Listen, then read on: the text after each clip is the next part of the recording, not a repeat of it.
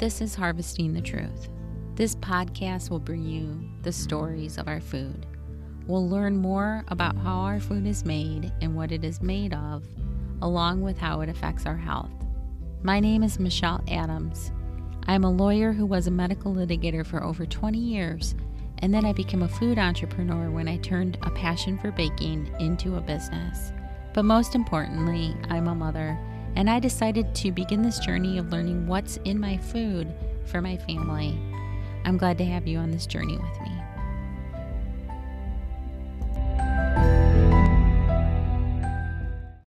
Hey guys, it's Michelle. Welcome back to the program.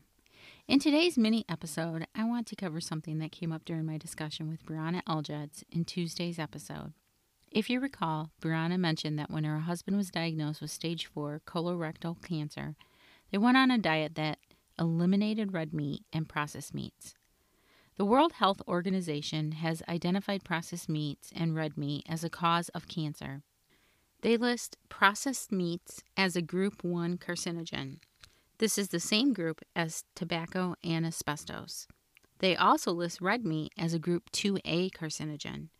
I know that can be disturbing to hear because the majority of people eat red meat and processed meats such as bacon, hot dogs, and deli meat.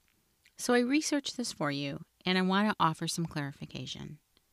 First, while processed meats are listed as group 1 carcinogens, it doesn't mean that they are as dangerous as asbestos, or tobacco, or anything else in that group. It describes the strength of scientific evidence as a cause of cancer rather than level of risk. In the case of red meat, there is scientific evidence linking red meat to colorectal cancer, pancreatic cancer, and prostate cancer. It's a group 2A instead of group 1 because the evidence is limited and not as strong. With respect to processed meats, there is stronger evidence that eating it is a direct cause of colorectal cancer and some evidence that it causes stomach cancer. This is what makes it a group 1. You can view this list yourself by going to either the World Health Organization website or the American Cancer Society website. Second, it's important to remember that, as with anything, the quality and quantity of food is vital to our health. So, for processed meats, they determined that every 50 grams of processed meat eaten daily increases the risk of cancer by 18%. For red meat, they aren't sure because the data is still limited. However, they mention that for every 100 grams eaten daily, the risk may increase by 17%. Third, the World Health Organization does not advise people to stop eating red meat or processed meat just to limit their consumption. Finally, I will try to bring on some more experts on this in the future to give us all more information.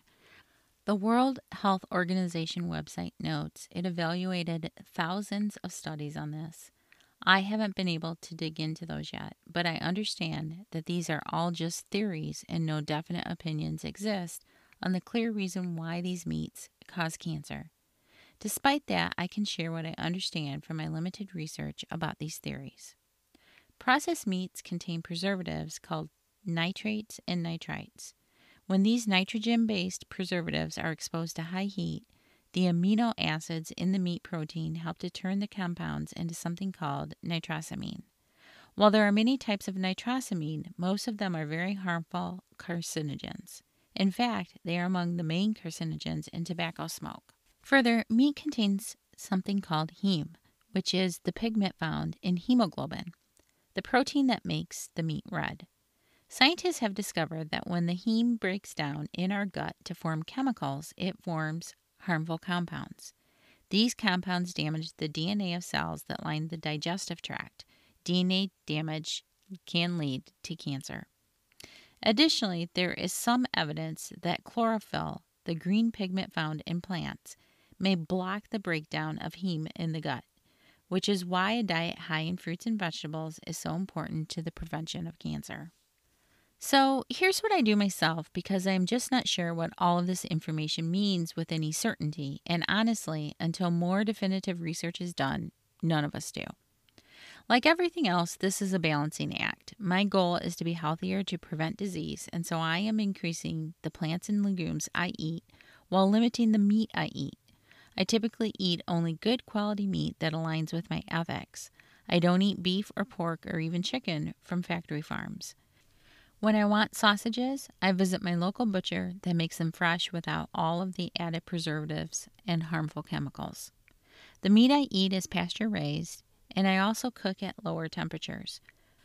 Moreover, I like my meals to be well rounded with not just meat, but also fruits and vegetables to offset any potential harm. I understand that not everyone has the same option as me to buy local. If that's the case, I would suggest to start with reading labels and buying only meat that does not contain nitrates or nitrites along with other harmful preservatives. But you may not always be able to discover what's harmful. So focus on how you are cooking meat along with how much you are eating. Try to cook at lower temperatures and avoid burning the meat. Finally, try to eat well rounded meals that include a diet high in fruits and vegetables, especially when you're eating meat. I hope that this information gives you some things to think about and helps you on your intentional eating journey. Thanks for tuning in today, and I'll be back here next Tuesday with another episode of Harvesting the Truth.